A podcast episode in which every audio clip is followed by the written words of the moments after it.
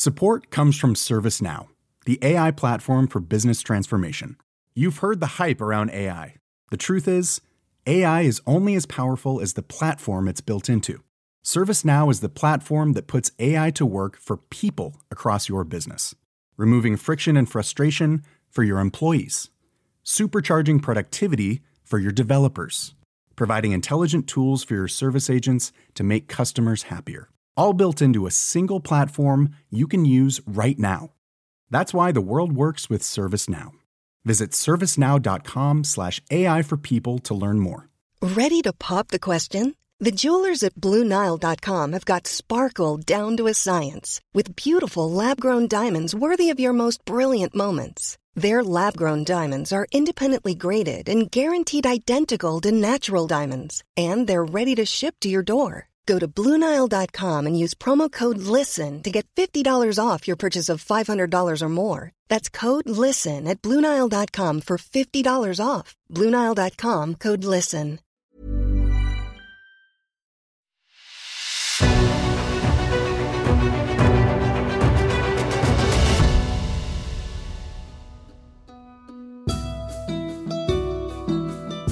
Sing, Muses.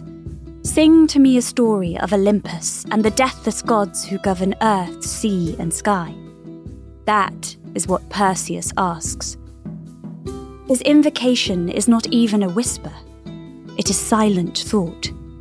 The cap of Hades, one of Perseus's many gifts from Olympus, may render him as invisible as death itself. But it does not muffle sound. It will not stop the Gorgons from hearing him as he sneaks about their cave. The creature's ears are pointed like a bat, just as their teeth are tusks like a boar, their toes talons like a bird. Their backs sport great corvid wings, and their hair is a tangled mop of vipers. Perseus has seen two of the Gorgon sisters already, and they are monstrous.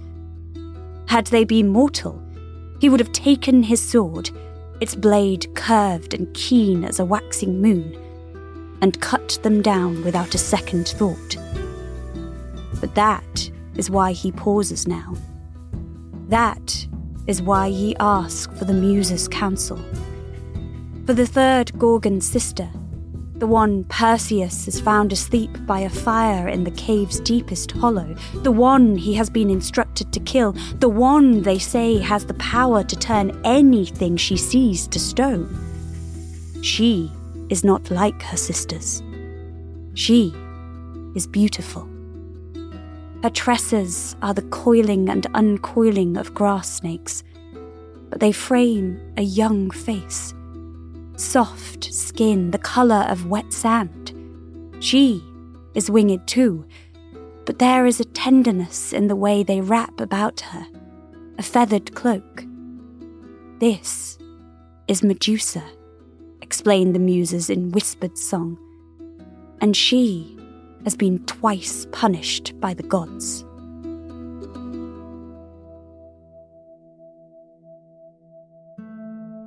It's The Ancients on History Hit.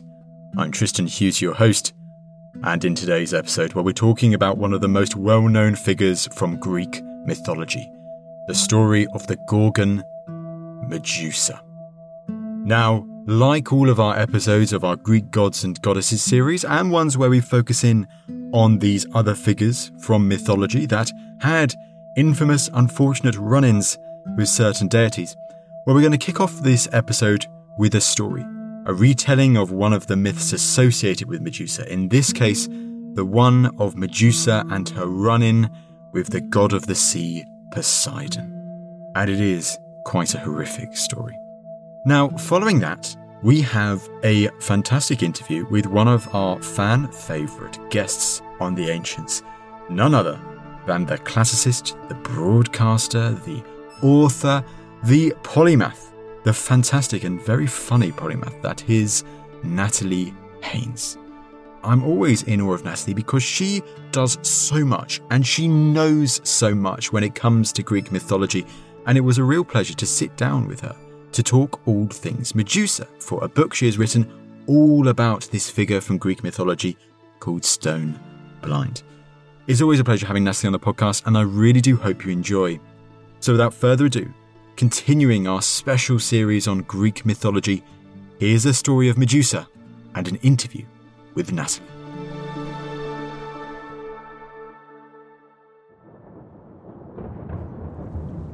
The Muse's song reaches back through tarnished ages and deep into the endless oceans, to the palace of Phorcys and Keto, gods of the sea. All manner of creatures are born to them beneath the waves. Sea serpents, gorgons, wizened grey-eye, but Medusa is unique. She is their only mortal child. Away from the crushing depths of her parents' home, she is raised by her Gorgon sisters, Euryale and Stheno. It is a halcyon youth. The gentleness of her sisters is as boundless as their strength, and Medusa is loved. Her mortality acts like waves to a pebble. It smooths her sisters' severity, their extremity, those hallmarks of a deathless outlook, till they are more like mortals than gods sometimes. Even their days become more human. They farm, they fish, they follow the cycle of the seasons and make offerings at the nearby temples. And for a time, all Olympus watches with fascination. The deathless are obsessed with mortals, their ant-like comings and goings, their mayfly lives. After all, what other entertainment is there to fill eternity? But the gods' obsession does not translate into comprehension. They can only understand Euryale and Stheno as playing parts, like actors. And before long, the scene grows tiresome. Their deathless attentions turn to some new mortal drama half the world away. All except for one. As lord of the deep, all the sea is Poseidon's to command. All those born from it are his subjects to do with as he pleases, even these Gorgons who live on the land. Her sisters might disgust him, but Medusa, she is a woman grown with beauty and divine blood. There are few, Poseidon would say, more worthy of his lust.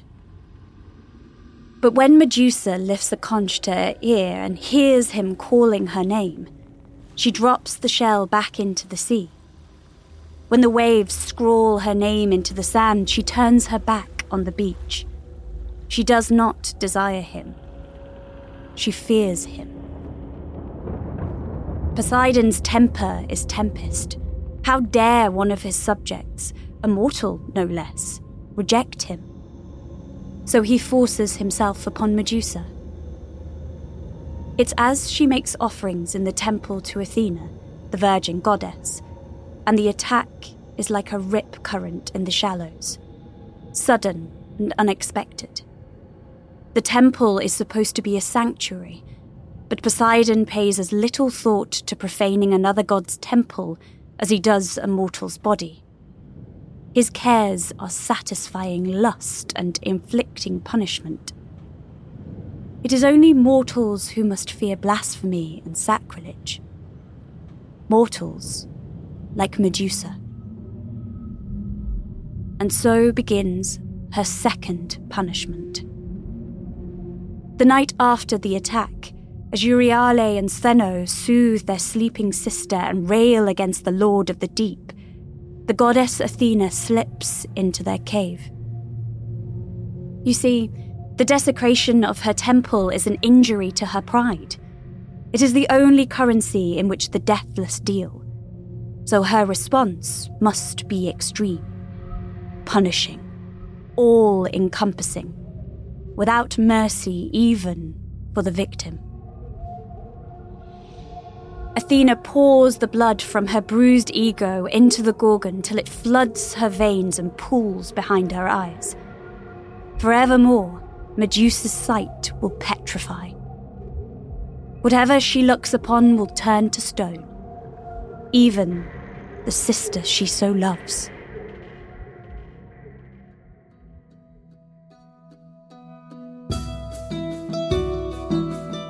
when the Muses bring their story to a close, no time has passed for Perseus. He still stands over the sleeping Gorgon. The hilt of his sword is cool against his palms. It is Zeus's own weapon, a harpy. And for the first time as he raises the blade, curved and keen as a waxing moon, he wonders why the gods have aided him with so many gifts. Is it because he is Olympus's hero? Is he here on a divine quest to slay a monster? Or is it because he is Olympus's tool? Is he here to inflict Medusa's third and final punishment?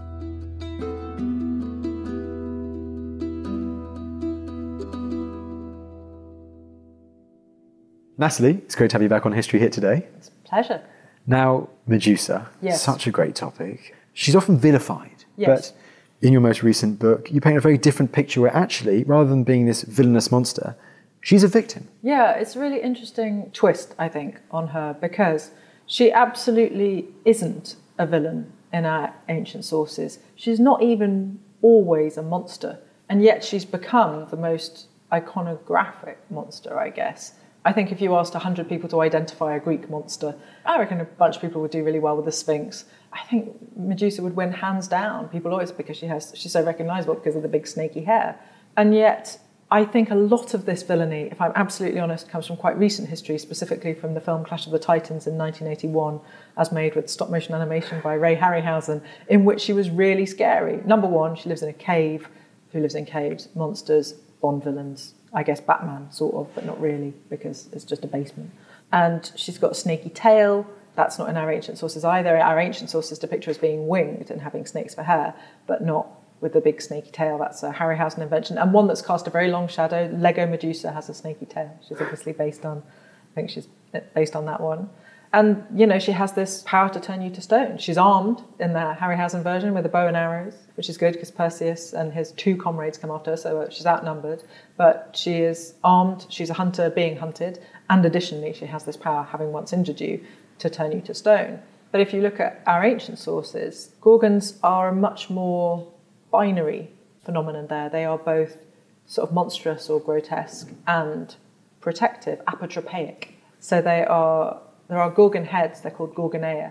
The singular is a Gorgonaeon, all over the place in the ancient Greek world. So you see them on doorways, you see them on the walls of temples, you see them as antifixes, so the thing that goes on the end of a pipe. So sure, maybe they're just meant to be scary, but what are you trying to scare with a pipe?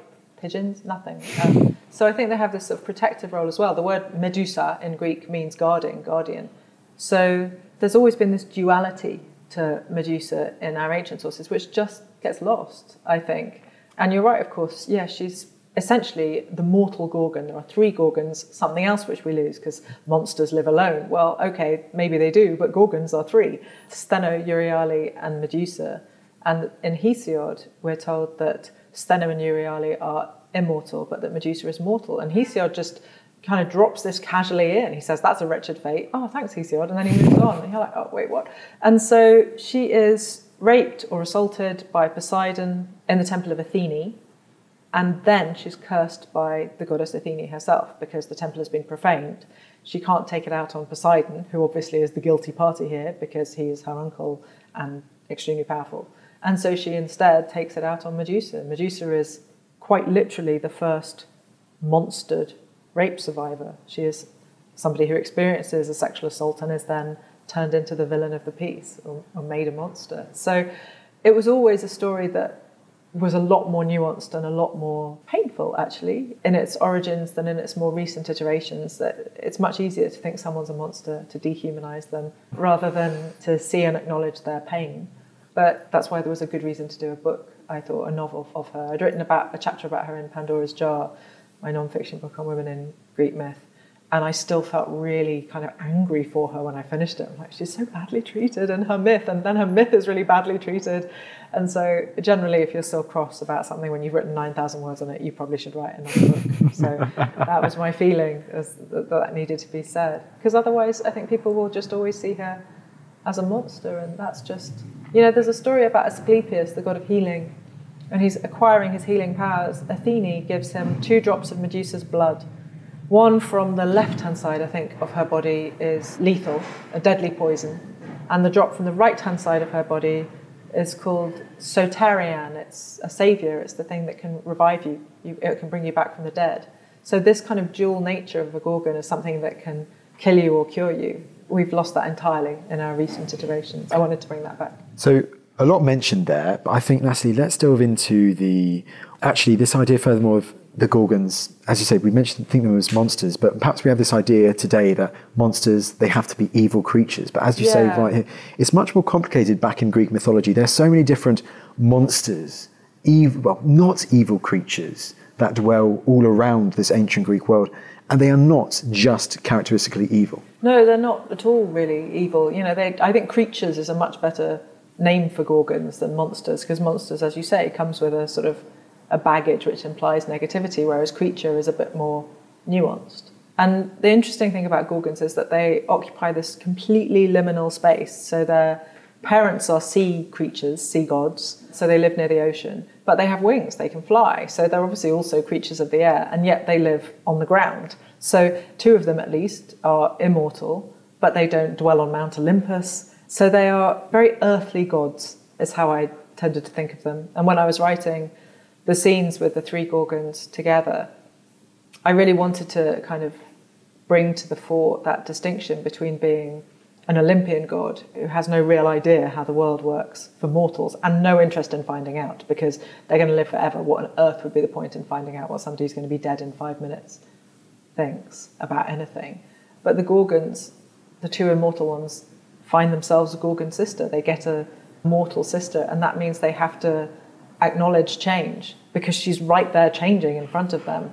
And when I started writing the book, I thought it would be her mortality that was the issue that would be of sort of central to them as a family. But actually, it was a thing that goes with mortality, which is change, that was much more interesting. And it didn't occur to me until I started writing the book that that's something that a sort of immortal creature could never understand any other way. It's only because they come to love someone who is in a constant state of change, as all mortal creatures must be, that they start to see the world very differently from other deities. Well, let's delve into that a bit more. So according to these Greco-Roman sources, those who talk about the myth of Medusa, mm. I mean, what is Medusa's origin story? How does she end up in this area of the world with these two Gorgon sisters? Yeah, they move around a bit, the Gorgons, but most frequently it's the coast of Libya, north coast of Libya, where they're centred. So they are, and this often happens with Greek myth, something that's strange and different definitely lives over there, where we aren't, um, to give you that sense of distance and otherness straight away. And it's not always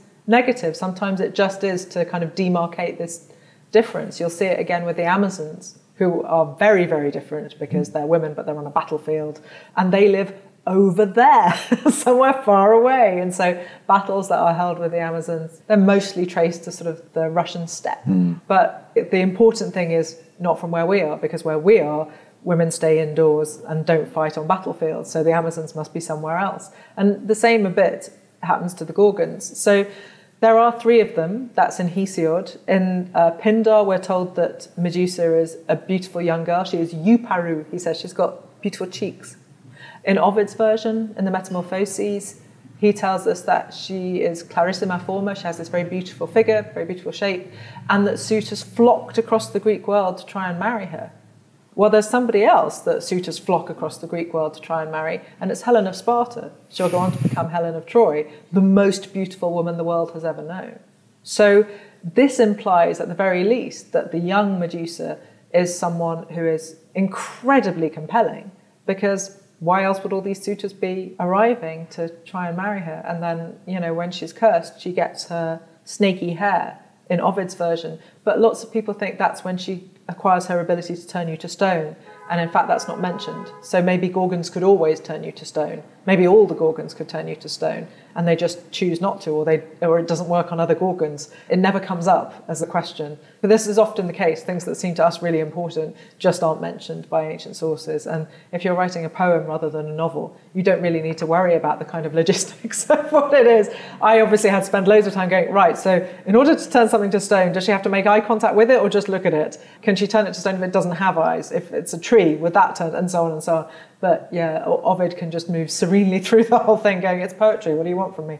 Well, you mentioned names like Hesiod mm. and Pindar and Ovid. So is it also important to stress, I know as we've mentioned in our previous chats together with Helen of Troy and on Pandora, that there is not one definitive myth never. or narrative about yeah.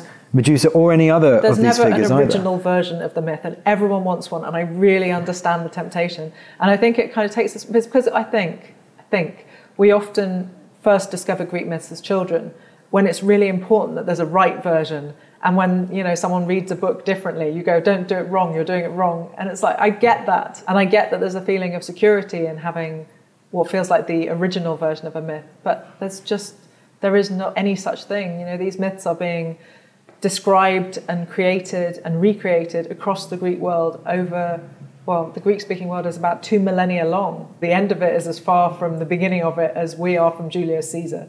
And it's an enormous space as well. So there isn't, there just isn't an original version. The earliest visual representations, we have loads of visual representations of Gorgons as vase paintings, as sculptures, but the earliest ones of those tend to be Gorgonaea, just Gorgon heads. And you can read in Homer about Agamemnon having a Gorgon head on his shield.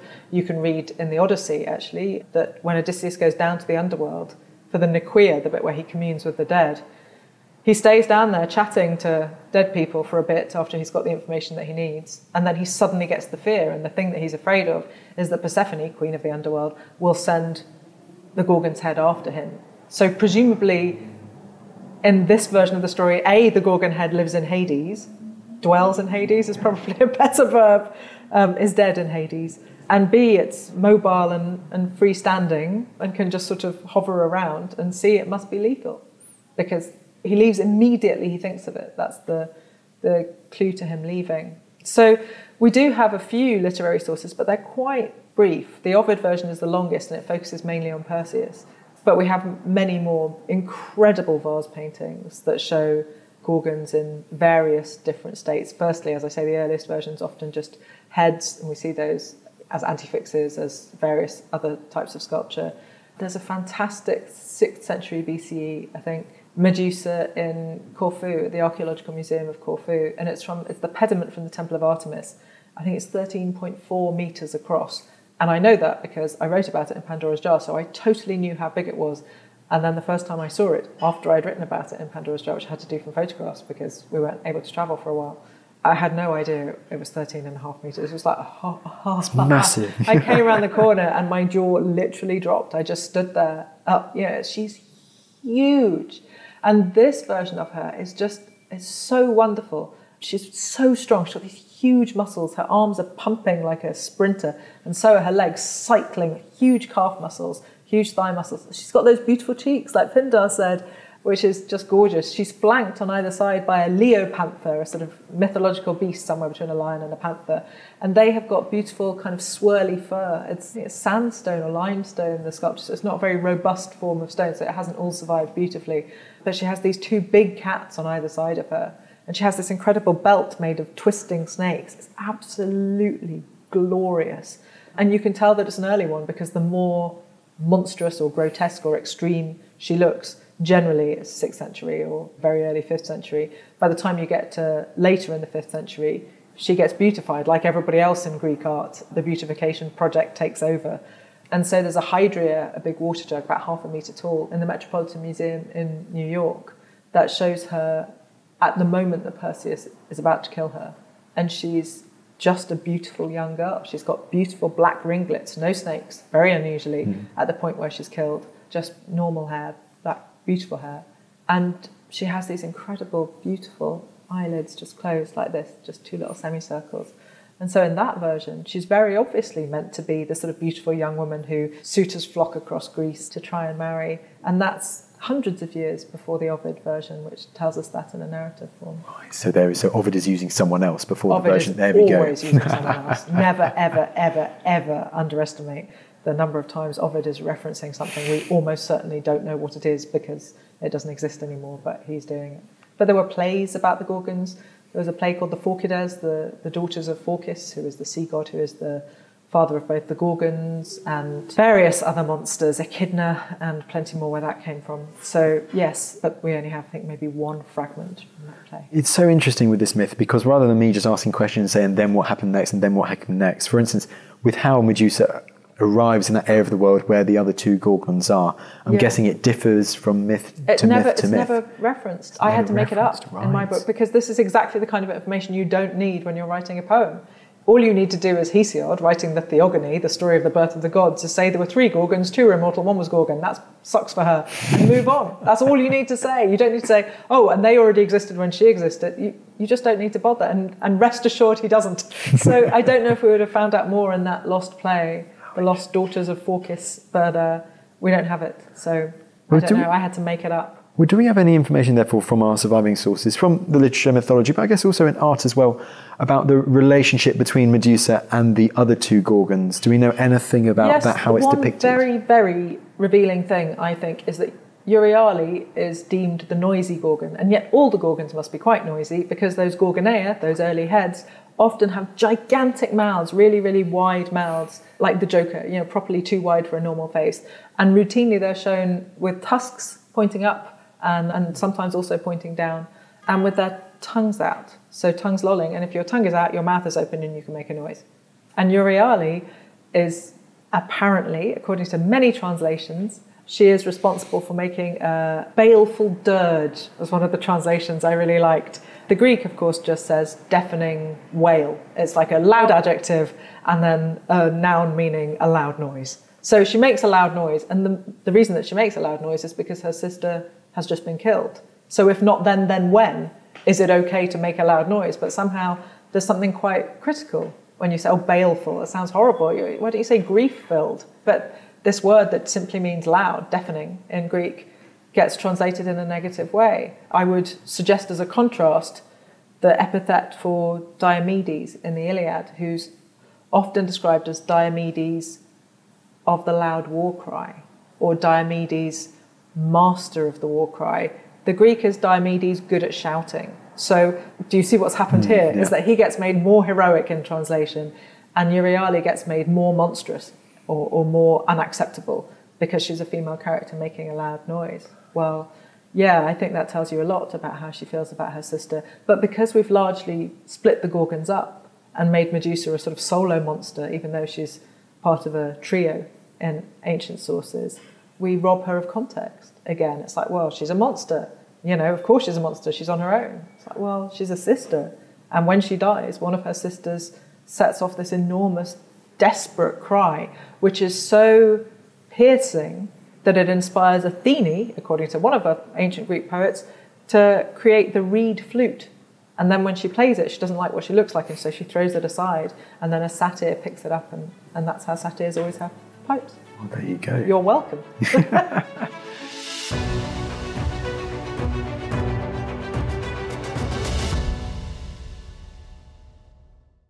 Hi, it's Dan Snow here from Dan Snow's History Hit podcast.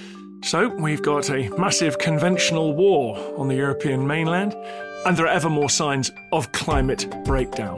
If you're trying to make sense of all the wild things we're living through, my podcast, Dan Snow's History Hit, is here to help. Our expert historians, thinkers and storytellers unravel the history behind the headlines so you can navigate the news with confidence and clarity. Dan Snow's History Hit, wherever you get your podcasts. A lot can happen in three years, like a chatbot may be your new best friend. But what won't change? Needing health insurance. United Healthcare Tri-Term Medical Plans, underwritten by Golden Rule Insurance Company, offer flexible, budget-friendly coverage that lasts nearly three years in some states. Learn more at U H one dot com. Ready to pop the question? The jewelers at Blue Nile dot com have got sparkle down to a science with beautiful lab-grown diamonds worthy of your most brilliant moments. Their lab-grown diamonds are independently graded and guaranteed identical to natural diamonds, and they're ready to ship to your door. Go to Blue Nile dot com and use promo code LISTEN to get fifty dollars off your purchase of five hundred dollars or more. That's code LISTEN at Blue Nile dot com for fifty dollars off. Blue Nile dot com, code LISTEN. There's never been a faster or easier way to start your weight loss journey than with PlushCare. PlushCare accepts most insurance plans and gives you online access to board-certified physicians who can prescribe F D A-approved weight loss medications like Wegovy and Zepbound for those who qualify. Take charge of your health and speak with a board-certified physician about a weight loss plan that's right for you. Get started today at PlushCare.com slash weight loss. That's PlushCare.com slash weight loss. PlushCare.com slash weight loss.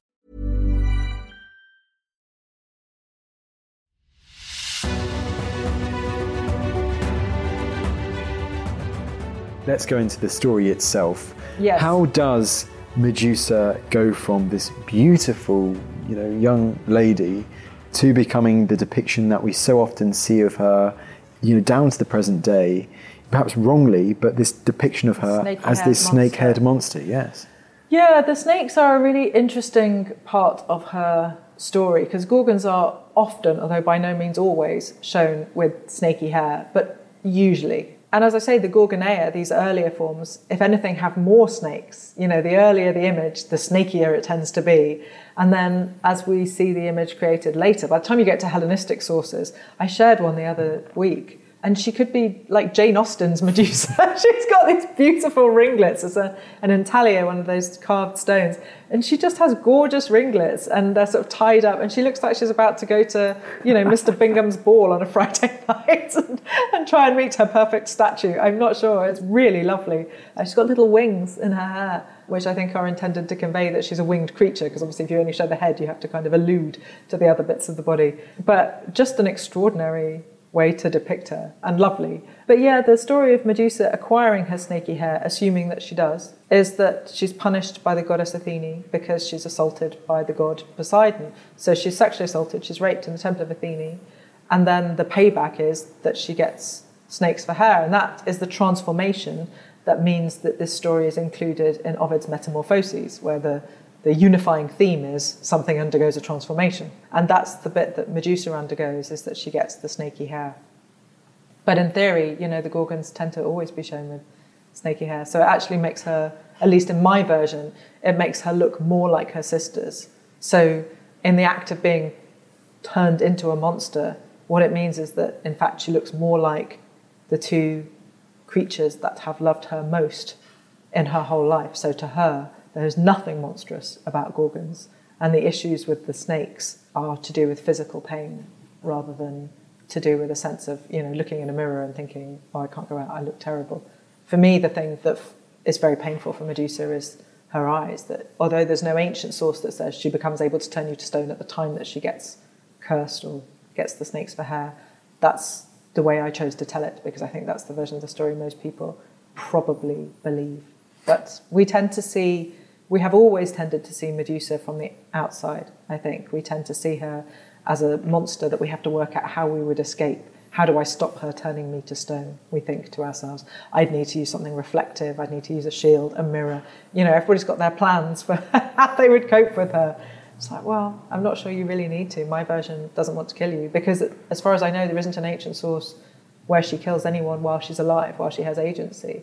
She's used to kill once she's dead. Lots and lots of people. That's not the same thing at all.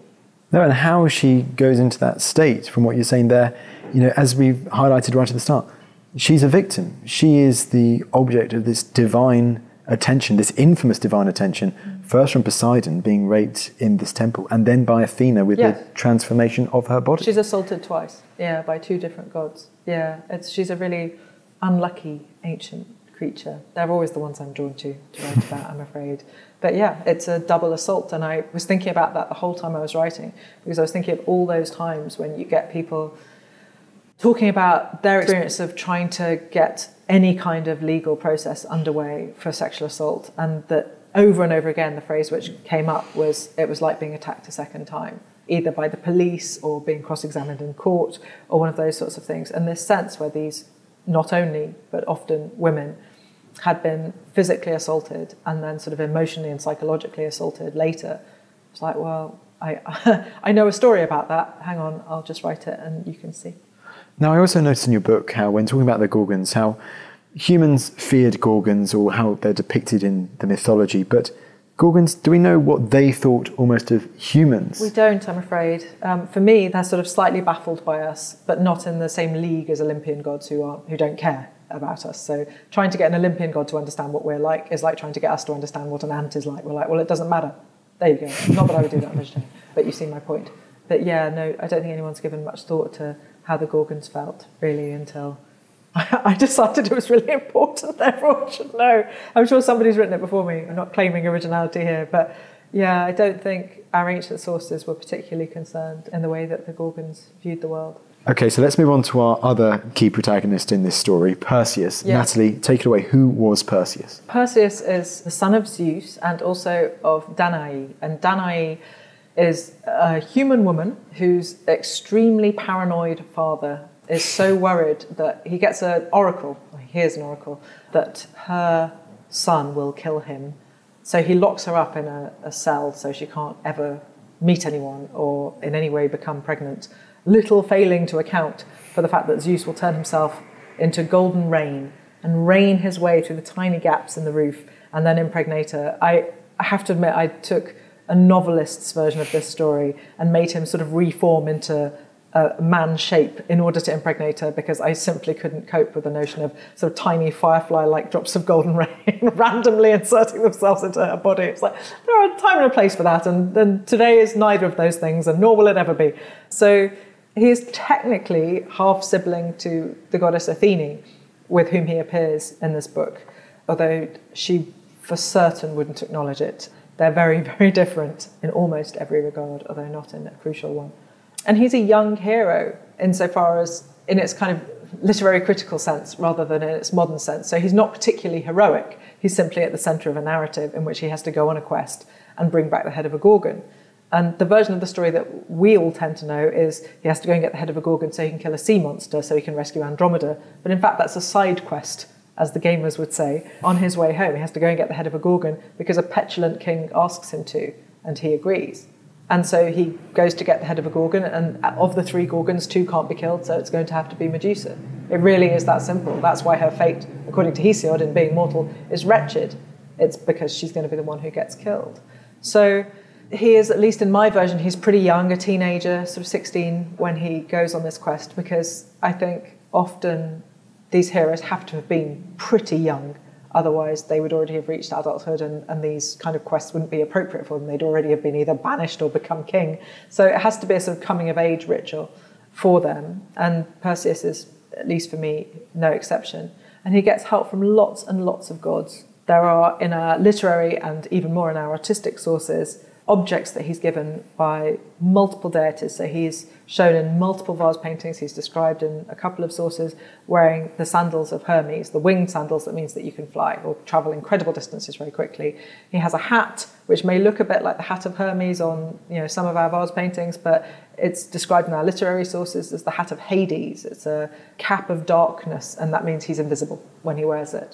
He has a kibisis, sometimes a sort of backpack that you can put a an extremely dangerous and heavy object like the head of a Gorgon that can turn things to stone into.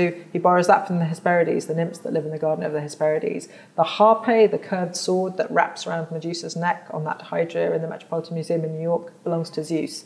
Standing behind him, offering him advice as he goes to kill Medusa, is the goddess Athene, his half-sibling, much, as I say, as she would quibble the definition. And so there are kind of two ways of looking at these vase paintings where you see all these different gods' influences on this one young character. One is to say he's obviously extremely favoured because look at all the gods who are helping him out. But I think an equally valid reading is look how helpless he is because he needs all these gods to help him out. If you look at vase paintings of other heroes going on quests and doing things like Hercules, Heracles, is by far the most popular character from Greek myth to appear on ancient Greek vases. And uh, it always looks like he's having a whale of a time, you know, wrangling with a lion or fighting the Hydra or something. The art that we see of Perseus decapitating Medusa, it looks incredibly ambivalent. The Hydra in the Metropolitan Museum in New York shows her asleep, him attacking. I mean, it looks like exactly what it is. She looks like a a mortal woman. She doesn't look like a Gorgon except in extraneous details. She for sure doesn't have the snaky hair, and she's asleep. It looks like a man beheading a sleeping woman. It looks terrifying. There's a vase in the British Museum which shows the immediate aftermath, sort of one second, two seconds after that scene, where her body is still, she's kind of collapsed on the ground, her hands are supporting her weight, her head is gone, there's blood streaming from her neck. He stuffed her head into the cabeças, the backpack, and it looks really horrible. It looks really violent. It looks like this young man has done something just terrible.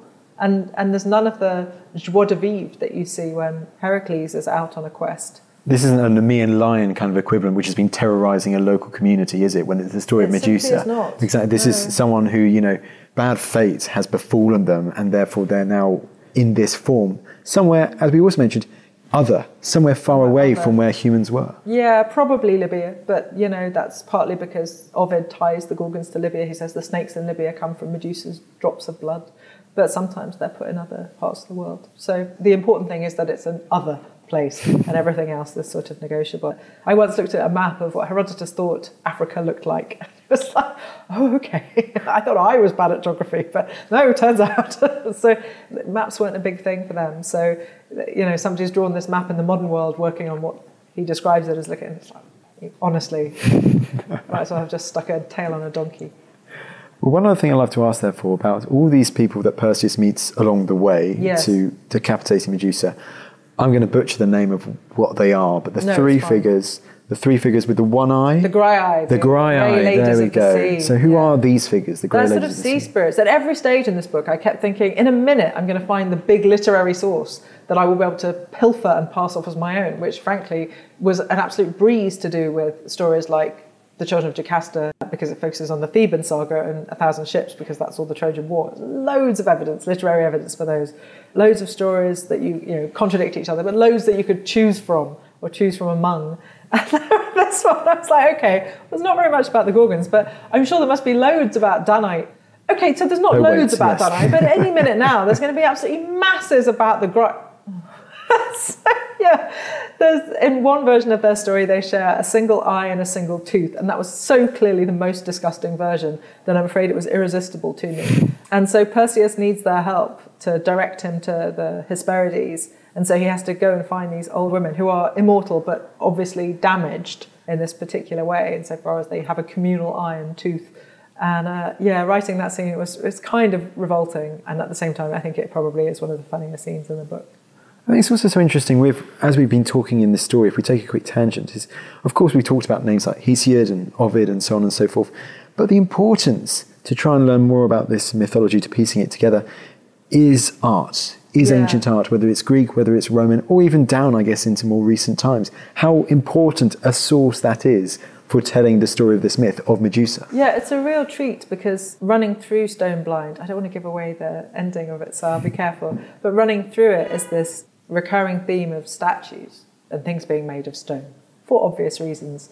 And there are two statues in the book which are very much based on real statues. And so ancient art, although there are no pictures in this book, it's absolutely full of those images, because those are the sources that I was using. So this is the first time really I felt conscious that I'm taking art from one medium, a visual medium, and trying to incorporate it into a different medium, a literary one. You know, I would have told you twenty years ago I could never write about art, and I don't know what's happened to me. I've betrayed young, unable to draw me. I still can't draw, by just really liking writing about art, just really enjoying writing about it. Okay, so art's incredibly important with it the is. story of Medusa. And I guess also, if we keep going with Perseus and so on, so he's cut off the head of Medusa. But the story of Medusa, it, it continues from there in it the fact does. that the head has continued significance. Yeah, the head continues to speak. At least in my version, because I thought there are so many Gorgonae. The Gorgonae come first in ancient art. There are Gorgon heads everywhere. And then a little bit later, you start getting full-bodied Gorgons. And the Greeks are such inveterate storytellers. It's probably the case that the, that, I mean, the heads can have come from anywhere and everywhere. Our earlier sources, earlier places that have just disembodied heads, uh, Humbaba in Gilgamesh, Mesopotamian myth, is a head, but obviously male, not female, so a little bit different from the Gorgons. But I think you'd be hard-pushed to find a culture which has left any kind of material traces of any kind of ritual objects and not find faces or heads. You know, often, sometimes they look like the sun, sometimes they look more like a Gorgon, but essentially you've got the same thing, a round face and then this radial hair. And in the case of Gorgons, it's snakes, but it perhaps also makes us think of a lion's mane, the tusks, obviously. So the Greeks seem to see these strange heads and then make strange bodies, winged bodies. They're winged, at least in Aeschylus's Prometheus Bound, I think there's reference there. And then obviously you look around you and there's all these heads. So it's like, well, we need somebody to separate a head from a body. So Perseus comes into the story later. There's certainly not art of him as early as there was art of the Gorgonaea. So I think it's reasonable to suggest that rather than there being a hero who we have to go and find a monster for, so he's, he can be heroic and kill it, I think it's the other way around. These heads exist, and then the bodies exist, and then Perseus comes along to explain the separation. So it's trying to figure out the evolution of the character of Medusa, even in the mythology itself. That's extraordinary. So. You never, yeah. you never think of that. Once again, as highlighted at the start, when you're very young, you see a book of myths and you think that's a definitive one narrative version of it. Yeah. But there's always an evolution of these stories. There is always going to be an evolution. And partly, I mean, with Gorgons, it's really interesting because we can see it. You know, this isn't in our literary sources anywhere near as much as it's in our visual sources. And you can see the heads change. You can see the heads become less monstrous and become more feminine and then prettier as the decades roll past. It is an extraordinary process to watch, and you start seeing Perseus appearing on these vase paintings later than we start seeing the sculptures of Gorgonaea. So it seems pretty, if you look at, there's a gorgeous Gorgonaeon in a vase painting in the British Museum, and it's lovely lovely big face. It could be a theatrical mask, which again, you know, how do you tell the difference as a an art historian between a mask and a, a Gorgon? And it's not always possible. There are always going to be overlaps between faces that look masculine and feminine where Gorgons are concerned, because the early Gorgonaea tend to have beards, like a lovely bearded creature. Wow. Yeah, as well as their tusks. So bearded pigs are a thing, so I wonder if it's a little nod to the boar element of Gorgons, or whether they just have beards. Do they therefore not always have snake hair? Was that something we most always associate, but hair, most but do? Not always. How interesting. I mean, well, if we go into the legacy a bit more, because we don't want to go too much into the story, you've written all about it in your new book, but in regards to like the whole legacy of Medusa, and there's so many different depictions of her there over really the many are. centuries. Are there any particular depictions that you have a soft spot for, that are particular yeah, favourites? I have a soft spot for loads. I'm anyone's for a good depiction of a Gorgon. I can't help myself. But yeah, no, there have been some really incredible ones. My favourite at the moment is probably one that is really, really recent, and that is Luciano Garbatti, who is an Italian-Argentinian sculptor. Created a sort of gender-switched version of a statue by Antonio Canova. And the Canova is in the Metropolitan Museum in New York. There's a version in the Vatican. There's a version somewhere in Kent in a National Trust house. I can never remember which one. I was promised my mum I'll take her, and I haven't, because I'm a terrible person. And that is a sort of super neoclassical version of Perseus. It's gleaming white, whiter than me, and I'm partly Belgian.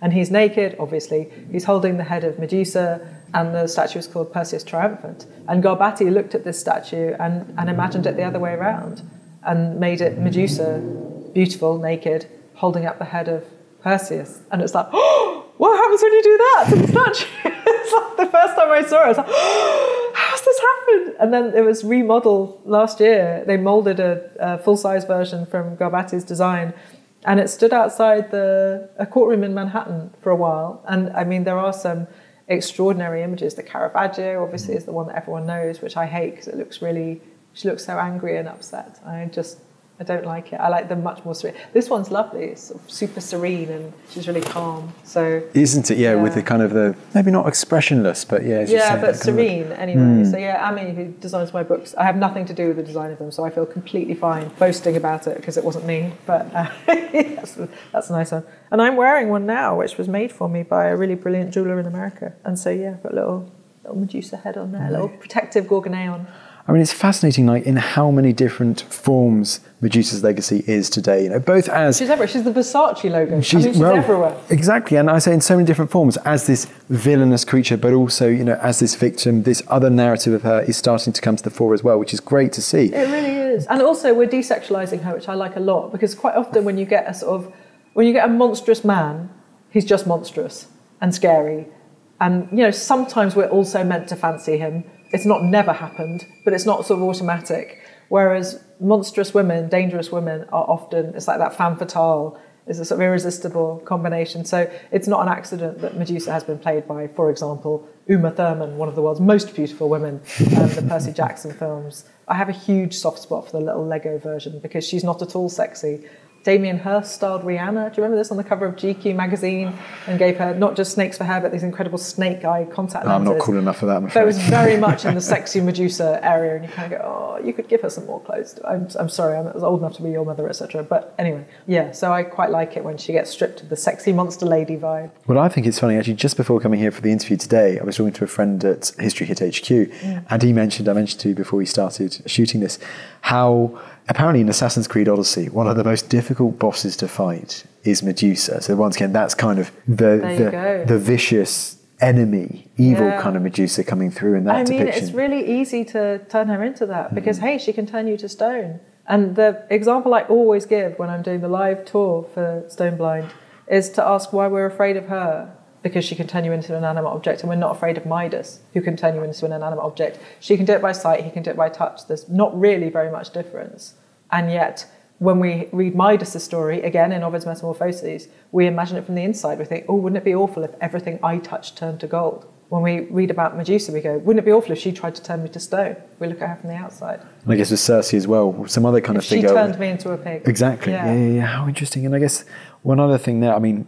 I'm a little weird, but I'm weird and proud is actually one of my favourite and enjoyable memes of all time, was one which just showed the statue of Christ the Redeemer in Rio de Janeiro, which just goes, Medusa won, Jesus Christ oh, nice. Nil. Yeah, really nice. There is something really gratifying about imagining that statues in the ancient world are all Medusa's, you know, yes. victims, or the previous, you know, failing to get past that boss level fight. But as I say, there's no sources for her going around killing people. So, yeah, we just, we've made her a monster. We've made her a monster, and you address that in your book, and it's so nice to kind of see this new angle depiction of Thank Medusa you. in this novel of yours. And it just goes to me to say, Natalie, always a pleasure having you on the Ancients thank podcast you. on Lovely History Hit. So thank you. Well, there you go. There was the one and only Natalie Haynes talking you through all things Medusa. Natalie's book on Medusa is out now, and stay tuned because in time there will be a filmed version of this podcast going up on the History Hit YouTube channel, along with a special Medusa documentary that Natalie is filming with History Hit out on location in Greece. Stay tuned, that's going to be big, it's going to be epic, and that's coming to History Hit T V in the near future, so watch out for that. The scriptwriter for the story in this episode was Andrew Hulse, the narrator was Nicola Woolley, the assistant producer was Annie Colo, the senior producer was Elena Guthrie, and the episode was edited by Aidan Morgan. Thank you to you all for helping make this episode a reality.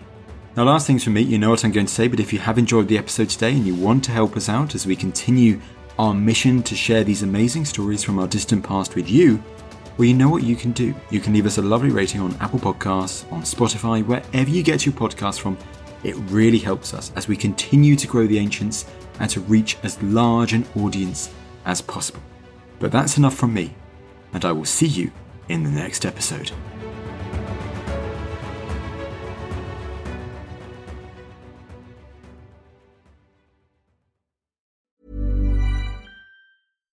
Support comes from ServiceNow, the A I platform for business transformation. You've heard the hype around A I. The truth is, A I is only as powerful as the platform it's built into. ServiceNow is the platform that puts A I to work for people across your business, removing friction and frustration for your employees, supercharging productivity for your developers, providing intelligent tools for your service agents to make customers happier. All built into a single platform you can use right now. That's why the world works with ServiceNow. Visit servicenow.com slash AI for people to learn more. When you make decisions for your company, you look for the no-brainers. And if you have a lot of mailing to do, Stamps dot com is the ultimate no-brainer. It streamlines your processes to make your business more efficient, which makes you less busy. Mail checks, invoices, legal documents, and everything you need to keep your business running with Stamps dot com. Seamlessly connect with every major marketplace and shopping cart. Schedule package pickups and see your cheapest and fastest shipping options from different carriers. With rates up to eighty-nine percent off U S P S and U P S rates. And with the Stamps dot com mobile app, you can take care of mailing and shipping wherever you are. Make the same no-brainer decision as over one million other businesses with Stamps dot com. Sign up with code PROGRAM for a four-week trial, plus free postage and a free digital scale. No long-term commitments or contracts. That's Stamps dot com. Code Program. Thank you for listening to this episode of The Ancients. Please follow this show wherever you get your podcasts. It really helps us and you'll be doing us a big favour. Don't forget, you can also listen to all of these podcasts ad-free and watch hundreds of documentaries when you subscribe at history hit dot com slash subscribe. As a special gift, you can also get your first three months for just one pound a month when you use code ANCIENTS at checkout.